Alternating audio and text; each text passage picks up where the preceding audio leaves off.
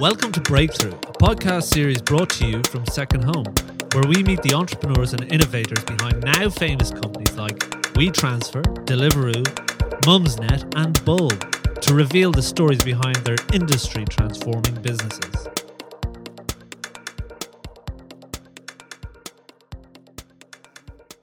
But I'm going to start by taking us back to 2009. Uh, Kim Dotcom um, was getting fatter and fatter uh, with his file sharing, mostly illegal file sharing system. Uh, but Damian was getting thinner and thinner because he was extremely stressed. Uh, he, this was before WeTransfer. He was an ad guy uh, running around the world, um, eating lots, lots of uh, pelmeni in Moscow hotels, um, and was wondering what to do with his life. And then Nalden. I'm going to say something in a second, by the way. Nalden popped his head round the corner.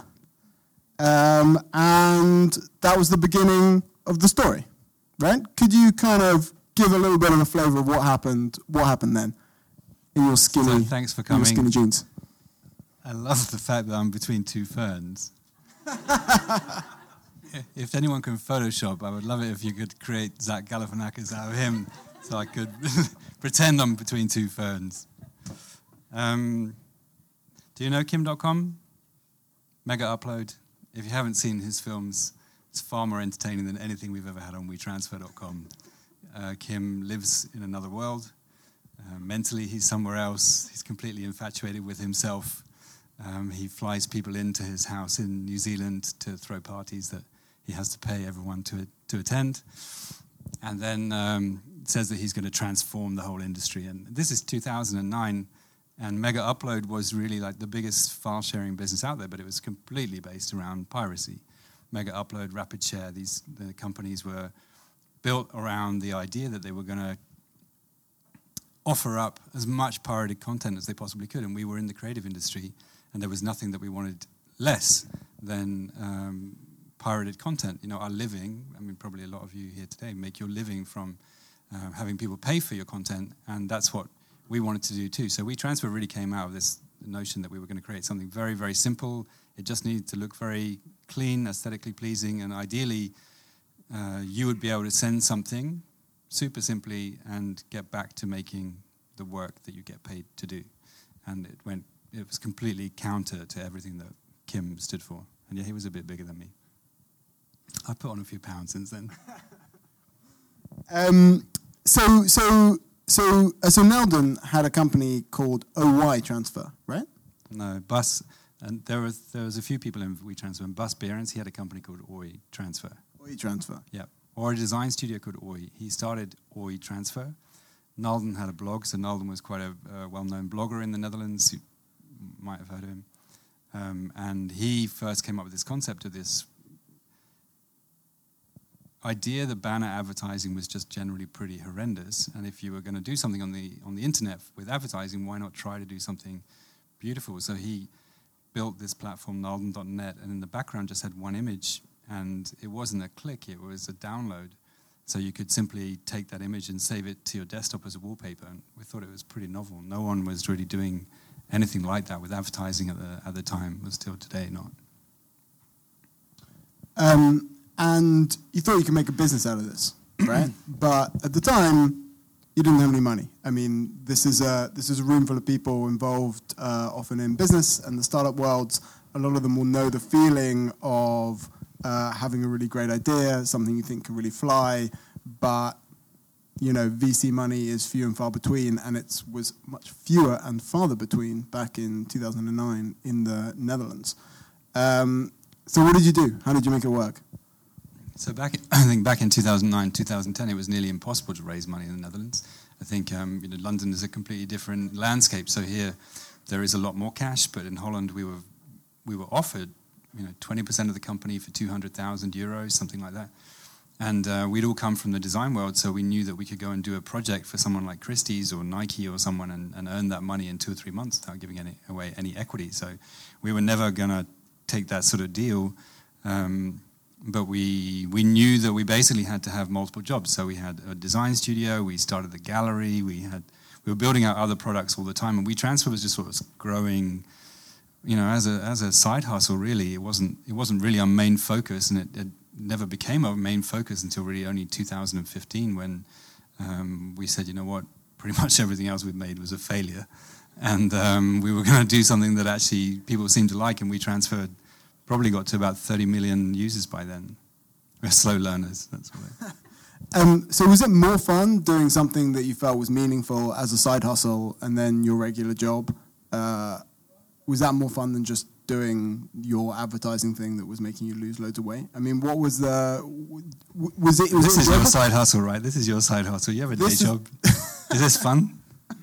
Yeah. gonna say, yeah, okay, well, that was a bad question, but it's hard work, right? I mean, you're doing you're doing multiple things. You're trying to you know keep things on track. You've you're bootstrapping a business, so no, it was it was really pretty pretty tough. And I said this a couple of times this week. You know, we were paying ourselves two and a half thousand euros. So you know, I had two kids. Two and a half thousand euros a month doesn't go very far when you're you know trying to pay the rent and, and, and do everything else. So we were very much reliant on all these other things that we had and other income coming in from other places. So, you know, if someone offered me a MC job or a speaking job, I'd have, I'd have willingly taken it alongside everything else. free drink? Yeah. For sure, yeah. Throw in a book, I'm in.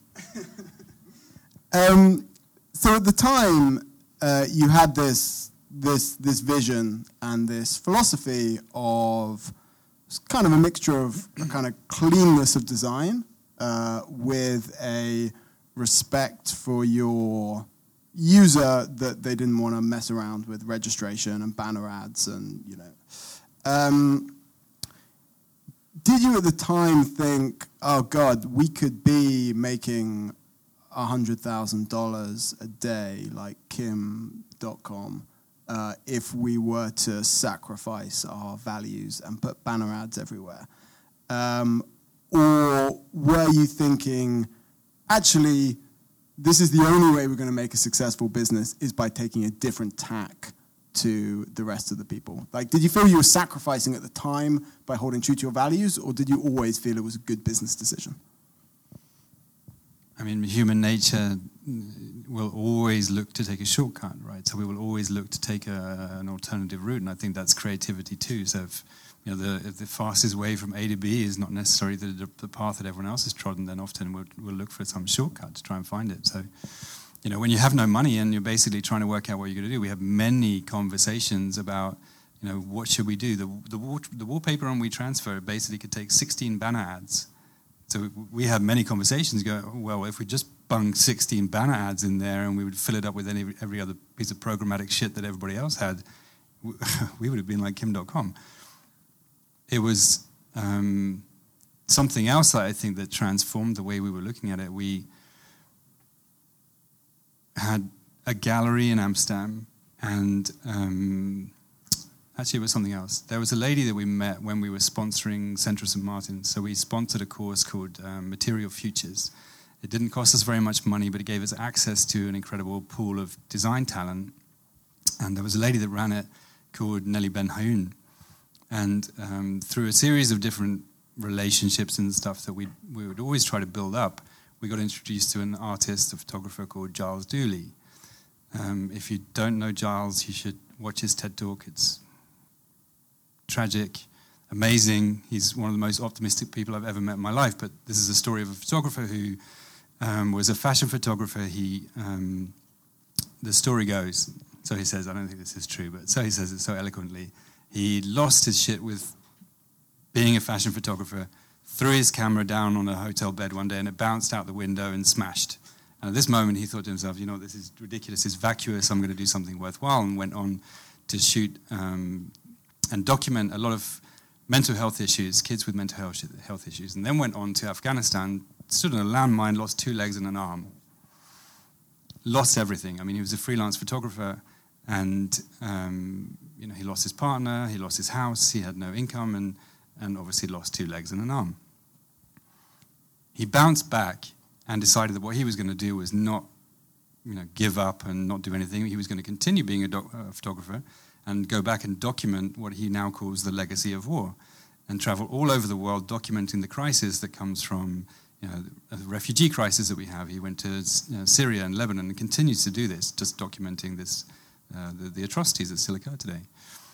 Um, and Giles came through us through Nelly and said, could, could we just run an ad on WeTransfer? So we put up an ad to um, fund a Kickstarter project for Giles.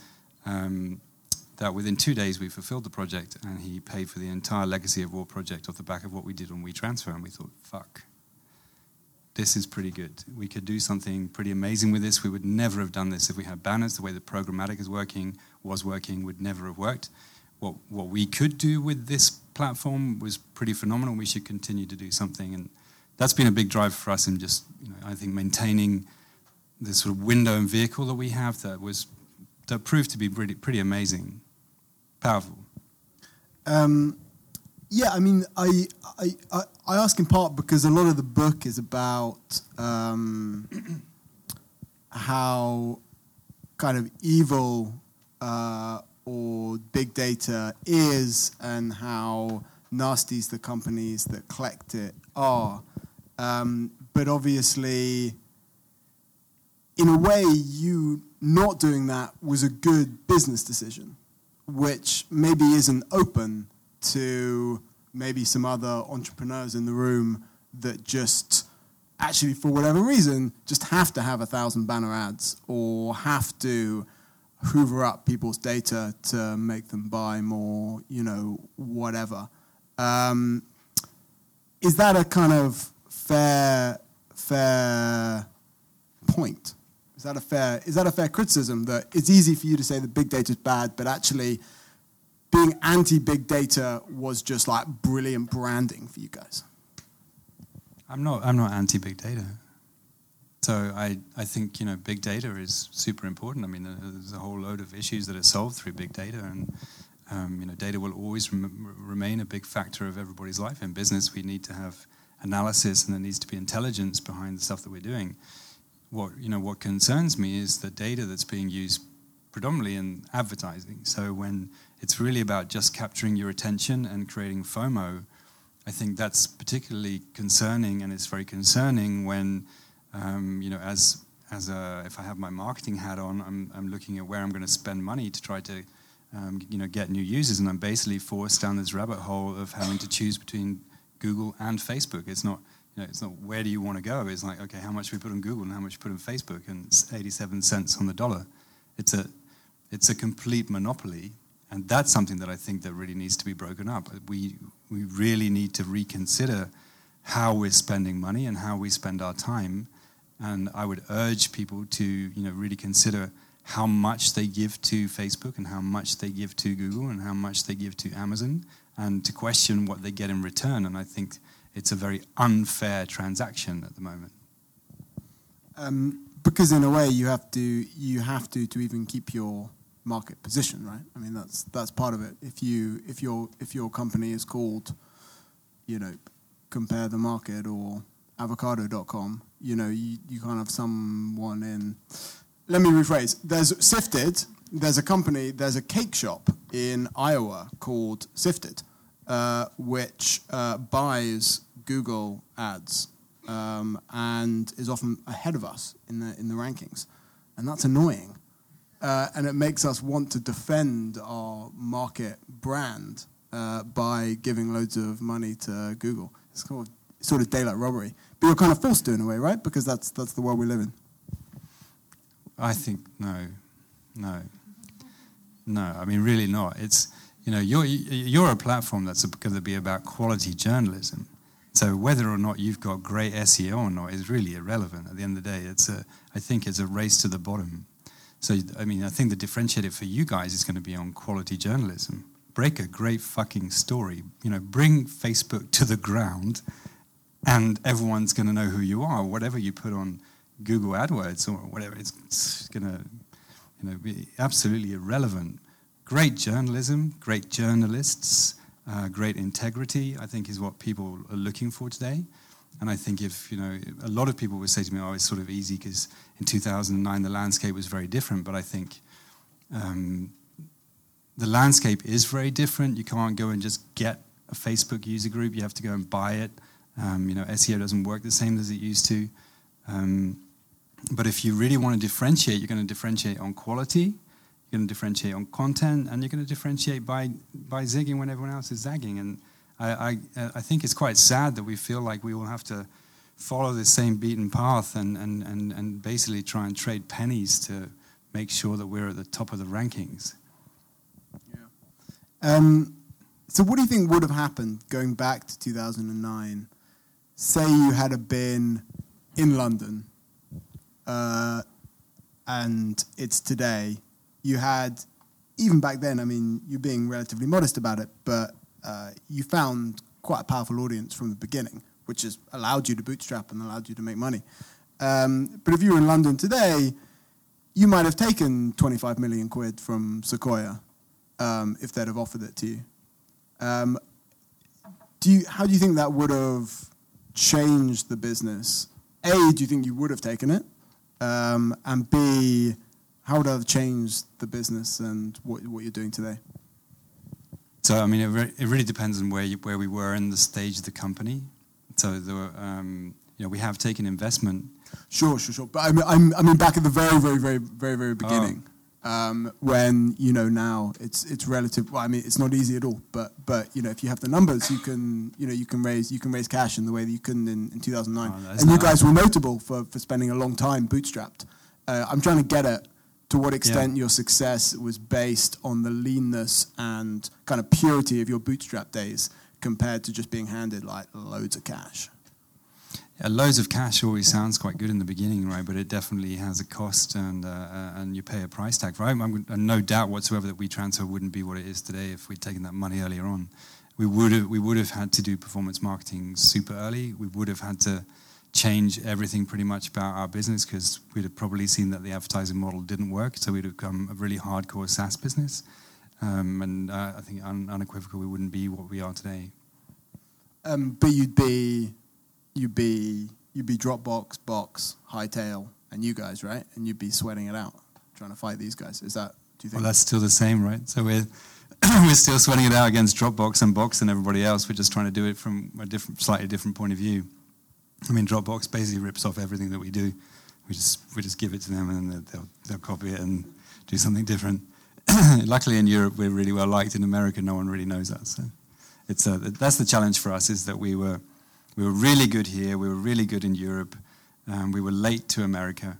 Um, you know, maybe if we'd taken that Sequoia money, maybe that would have meant that we would have been earlier in America, and then maybe we wouldn't be still sort of at loggerheads and trying to fight it out with Dropbox. But um, you know, I'm very proud of the fact that we um, we sort of serendipitously fell into the place that we are, that we continue doing these full screen ads, that we um, we set up a business that gave away 30% of all the inventory that we have. It's billions of impressions every year we give away to support arts and causes, and it's um, it's great for employee retention. It's it's great for the um, great for morale. It's great for society. I think it's a very um, fortuitous place, and we still took money, but we took money after we became profitable. And that's the moment where it, suddenly everything changes, and people come along and go, "Oh, I actually quite like you. You can you can sort of make money and, and be a business." And well, in my portfolio, you actually look quite good because the rest of them are all schmucks. Um, so if you're if you're starting a business, uh, if you're starting a business today um, and wanting to go through the route of not going down this sort of this this big data path, um, who do you who do you respect today that is that is doing this? What kind of like paths are you interested in? I mean, you mentioned in your book DuckDuckGo, Patagonia, Ben and Jerry's. You know, people who have values and build a brand by values rather than just like giving money to Google and clicking. Um, yeah, who do you who do you respect?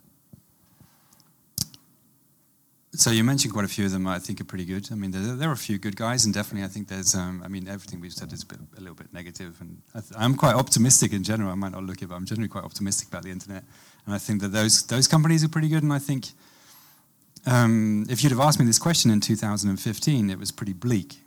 I think in 2015 we had very little perception of what was happening in terms of data that was being acquired, um, and Donald Trump, although I would never really say this to his face, but Donald Trump helped us to some in some degree with Cambridge Analytica. That I think woke up a lot of people. I mean, if any of you have seen the Great Hack, it's uh, you know again testament to how how much people are interested in this conversation, and definitely weren't you know three or four years ago.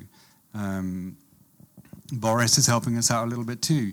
Um, what big tech is doing and how much data is being collected and how these sort of ridiculous valuations are creating um, what everybody gets super excited around unicorns, but I don't know what a unicorn is. If it's not a company that actually makes money, then I'm not really sure what the purpose is of unicorn, unless you're only interested in short-term gain.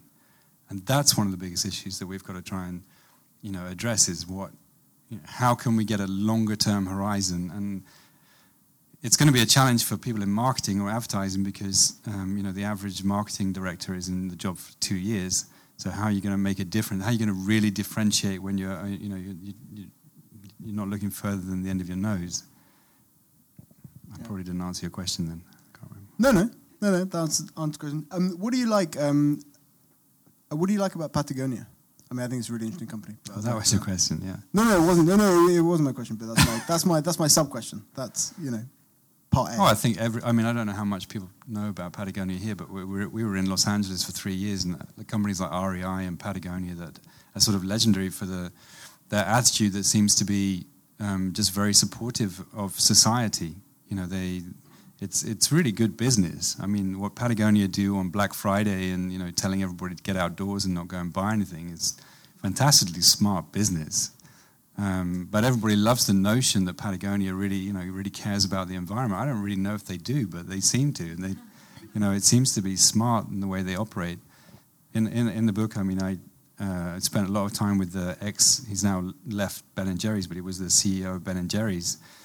Um, those two hippies from Vermont, I think, you know, changed a company like Unilever from from the inside out, and they did it by setting up. And I wish I wish we had a stronger foundation in our company, um, but you know, Ben and Jerry said we are just going to make great ice cream, and what we're going to do next to it is set up a really strong board that's going to protect the values that we have, the governance that we have, and the way that we're going to operate and how we support things and causes that we really care about. And when Unilever came to come purchase, you know, Ben and Jerry's, they um, had to take on this this infrastructure that Ben and Jerry had set up.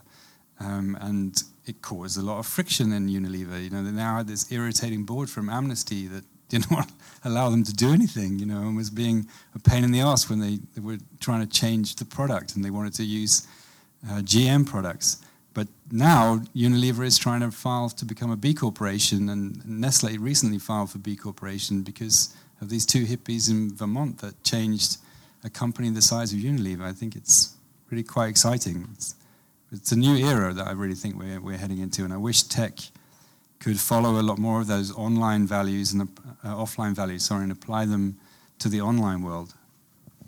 Um, but do you think the, I mean, do you think the line, um, uh, people talk a lot about a new millennial generation who are more interested in values, who, who, who vote with their wallets, um, who want to buy Ben and Jerry's for those reasons, and actually that ultimately becomes a good business decision. Um, do you see that as the future and that bar chart going like going like this for businesses? You know, you Unilever flying, filing to be a B Corp, or is it always going to remain niche? I mean, I suppose like how do you how do you see that market opportunity? Is my question.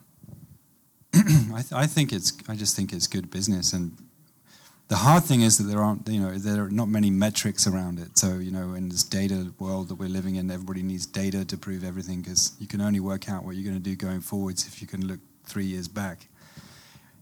Someone's going to take a risk, and I think there are, there are less, or there are more risk, you know, there are more people prepared to take a risk today than there, potentially were three or four years ago. Um, yet it's very true that I think, uh, you know, the generation that we see in the workplace today that's, you know, coming out of school and graduating is very driven by values and very keen and very vocal about you know, what their company does and what their company stands for. And I only think that's a good thing. The hardest thing is that an institution that has been so built up around a quarterly return and you know, returning a dividend on a quarterly level is going to be is going to find it very hard to suddenly go, okay, this is this is this is good business. but we're going to give away 20% of you know the, the profit that we make to do you know X. And even in a company, company like Apple, which I think is one of the good guys, you know, Apple I think is really trying to, or Tim Cook is really trying to push privacy and data and making it, and being conscious of how much screen time kids or anybody is really having and putting tools in place to allow you to be more conscious of how much time you, you spend in front of a screen. The amount of cash that you know Apple is sitting on that they don't do anything with, I think is pretty disgusting. I mean, they, you know, I, I probably bored people to death with this, but they could solve the world's water crisis just with the amount of cash that they have sitting on the bank right now. The issue again is that it's a public company and we all want to get a dividend. So we don't want them to really spend that money and save the world's water crisis. Or you know, we, we would far rather take two grand dividend, you know, this month so we can go on holiday. We, we, you know, we need to wake up and change some of these things ourselves. It's not just down to big tech to change it. Um, but what can we do? I mean, to well, two questions. One, you talk a lot about your book. I mean, we've talked about the WeTransfer story, which is just is is is totally fascinating. Um, but a lot of your book is about what's gone what's gone wrong with the internet. So I'm going to ask you a very broad question, which is just you know how do we save how do we save the internet, sir? You can start. what, what's your company doing? Uh, we just write about tech.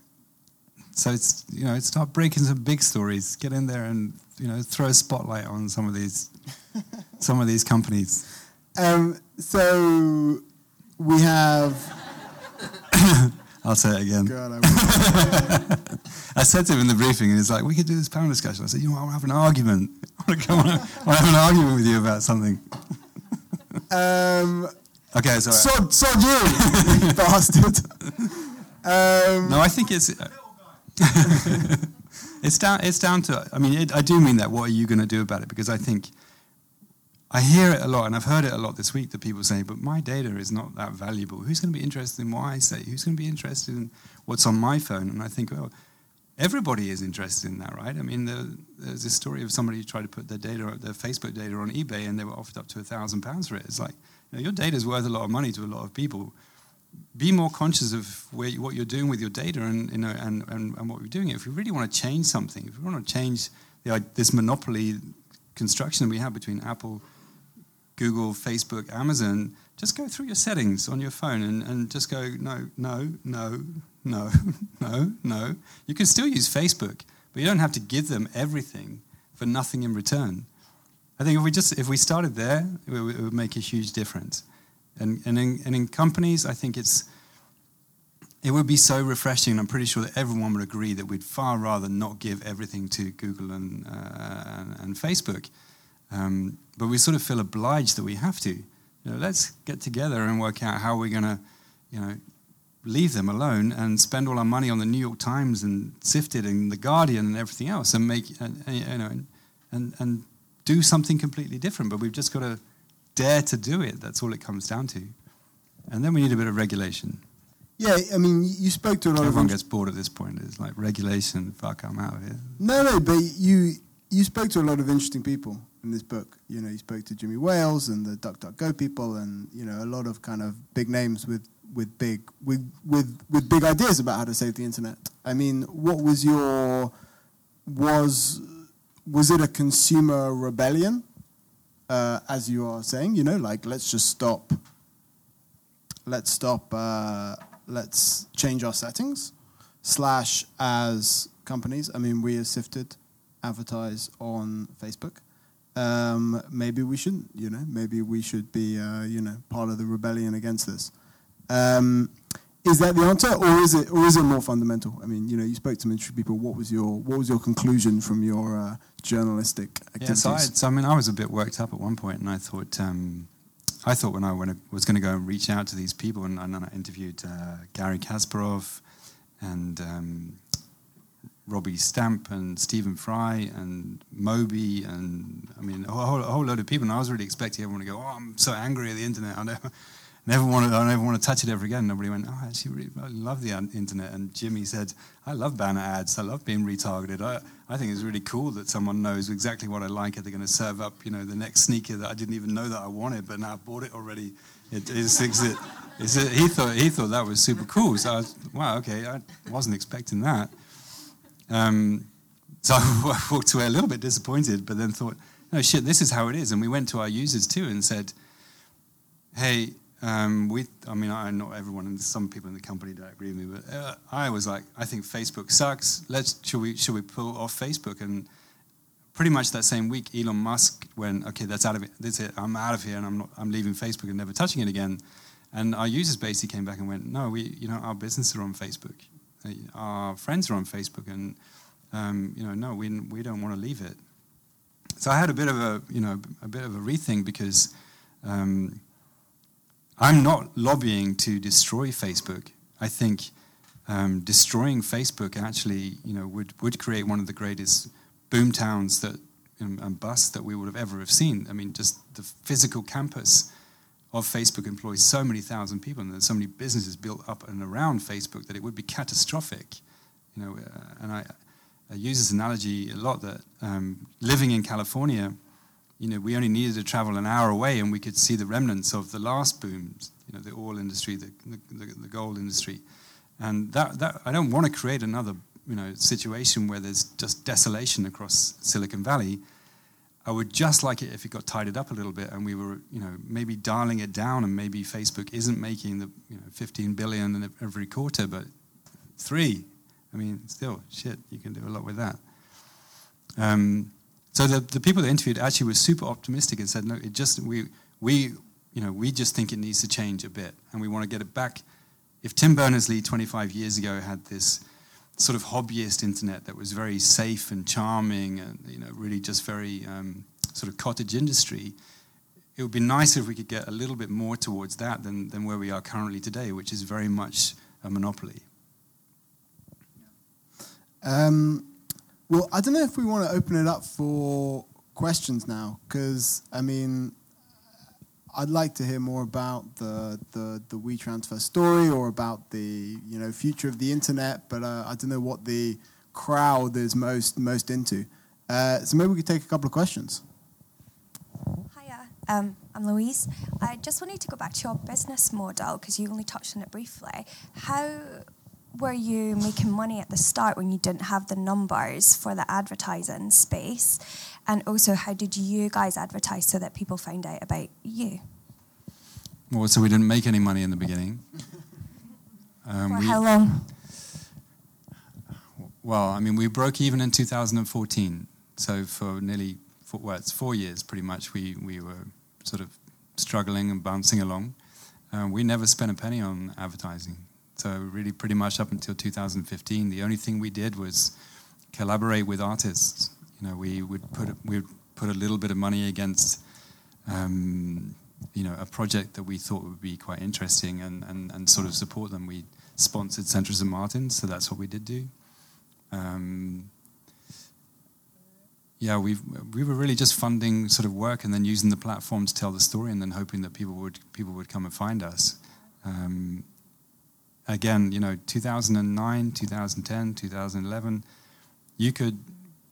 I sound such an old man, but you but you could you know build a community on Facebook without having to spend any money.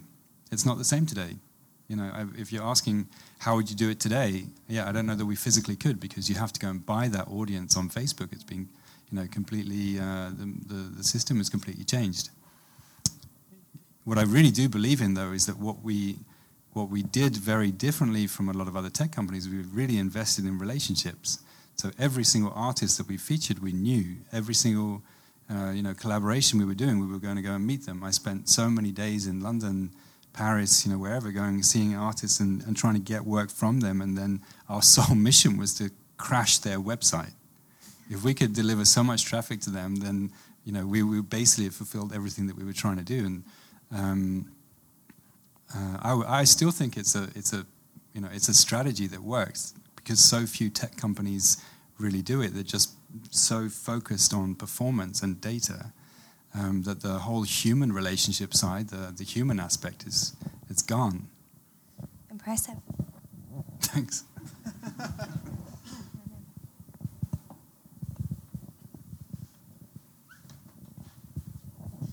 Um, Sarah Naylor, I wanted to ask you how you go about identifying an investor who shares the same values, who won't, in effect, have you over a barrel. So, at some point down the line.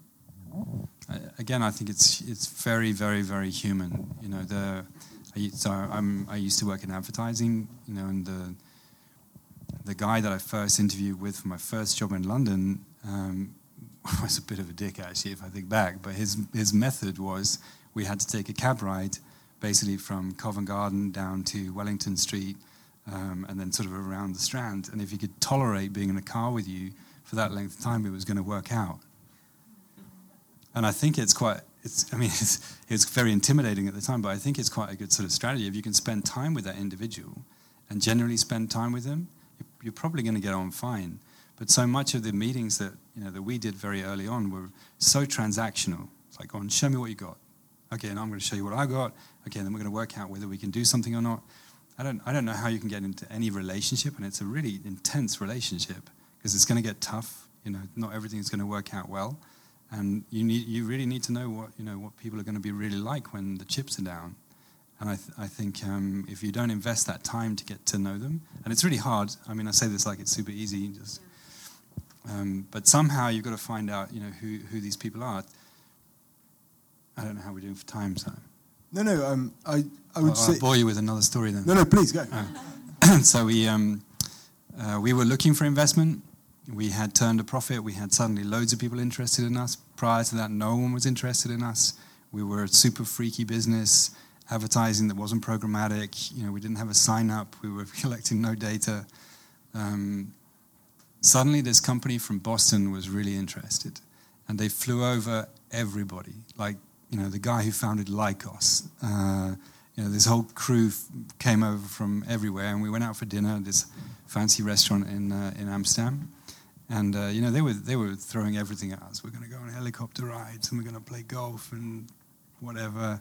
And you know, we were sitting there having no money for a long time, thinking, "Oh, this is pretty cool." And um, we didn't know them very well. They just came over basically and tried to, you know, get you excited by having a dinner and you know throwing all this amazing opportunity at us. Um, we walked away from there thinking, "Shit, this is it. This is going to be cool. We're going to have some money, and you know, we, we're going to be able to do something." I'd arranged to go to Thailand on holiday a week later, and I was sitting outside our office the following morning on the phone to the airline, um, changing my flights to business class because we were now set. And I walk in, having paid to fly business, and I walk into the office, and everybody's face is dead, like somebody's died. And I said, "Oh no, you're going to tell me they they're not going to do it?" And they went, no, "They just called, they pulled out, pulled the plug. That's it. Never heard from them ever again." But two people that were in that that there that evening came back to us and they said, "We're setting up another fund, and we really believe in what you guys are doing. If you're interested in still talking to us, although we just basically treat it like complete shit, uh, we'd be really interested in investing, and that's our investors today."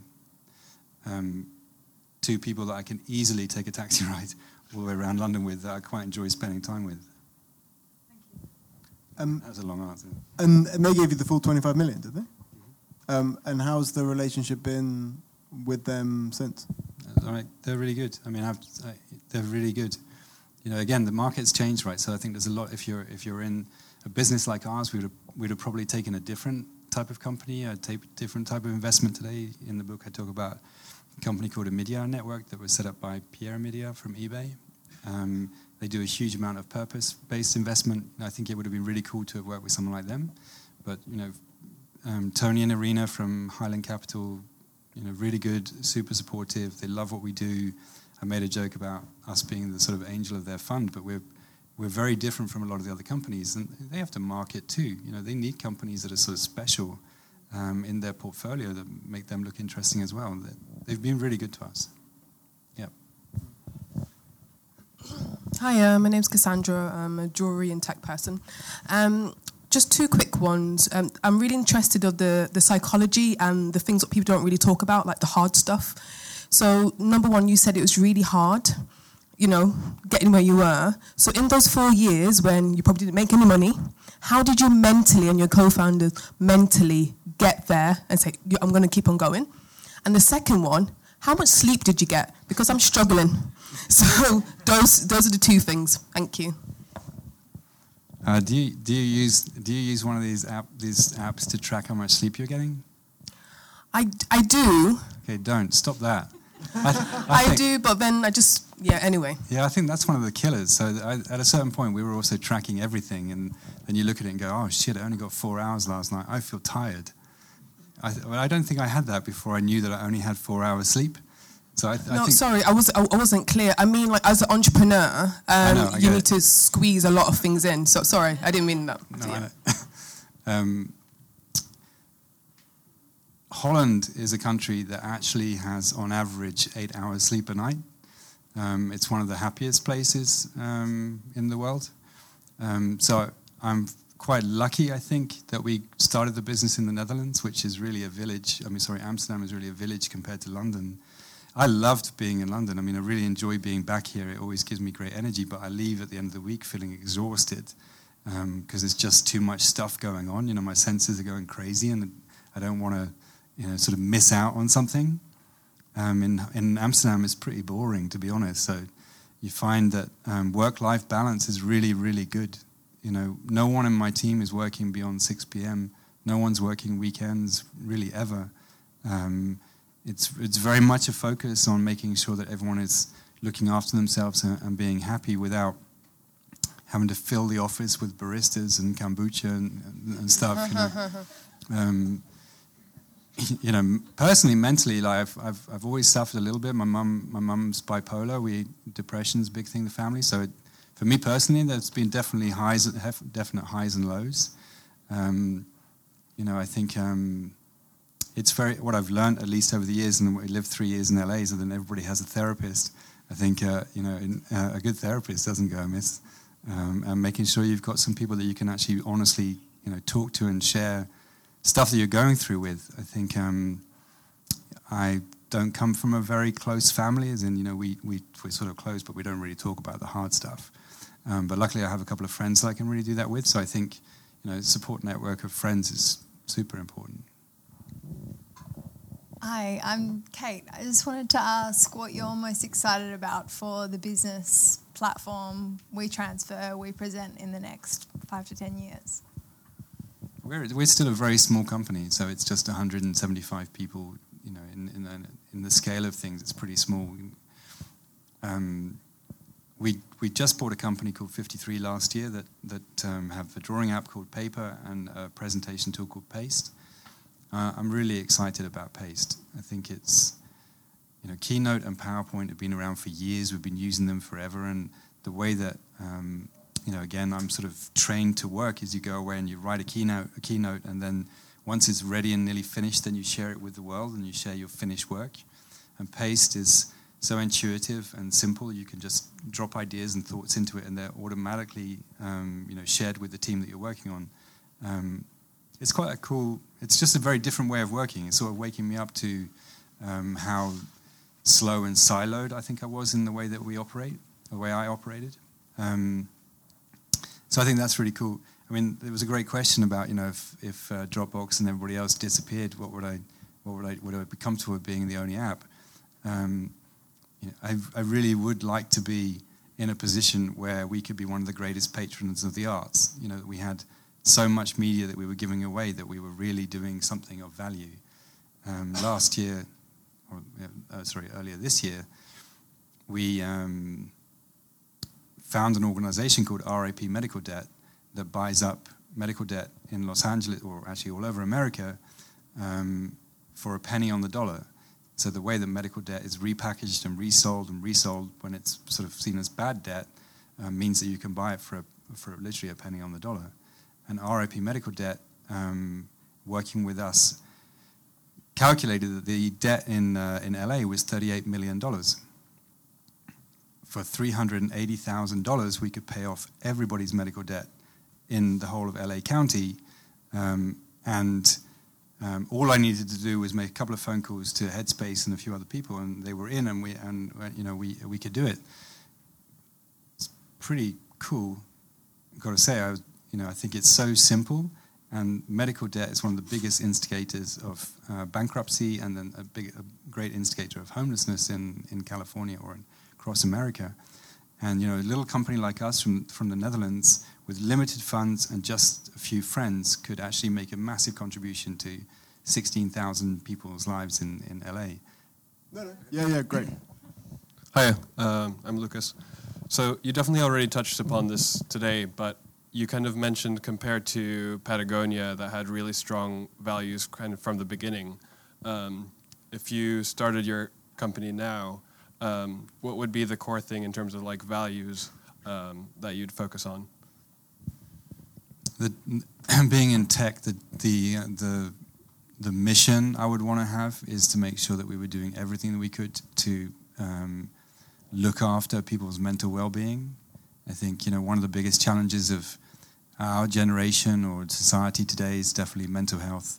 That I think you know big tech is playing a huge role in without you know, becoming, you know, too too negative. I think, you know, self harm, suicide um, rates have never been as high as they are today, and I do really believe it's down in large part to to the addiction that's being created by um, by social media. So I think.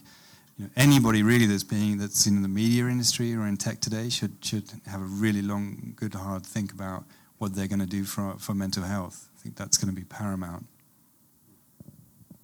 Thank you. That's great. Um, so can I say one last thing? Please, yeah. Um, so I mean, the the book has been quite a mission, right? It's been three years in writing and um, um and you know collaborating and interviewing and stuff, and um, all the proceeds from the book go to this organization called United for Global Mental Health. Um, you know, I would love it if you buy a copy. I think there are some here today, and yeah, it's right over there. Um, uh, you know, it would be it'd be great. You don't even have to read it. If you just buy a copy, then at least uh, you know you know you, your money is going somewhere good. Um, but uh, I just want to say thank you to um, Martina, who's here this evening, who um, is from Penguin Books, and uh, I think took quite a big punt on me because I'm not uh, you know I'm not a writer and I've never really done this before. So um, you know it, it's um, a lot of it is testament to to Martina. So I just want to say thank you, put you on the spotlight for a second. Great. Well, uh, let's all go buy a copy of the book then. I can testament, I haven't been paid to say this, but I have read it in the last two days. It is excellent. Um, and let's fight the power of big tech. So uh, thank you very much, Thanks. everyone.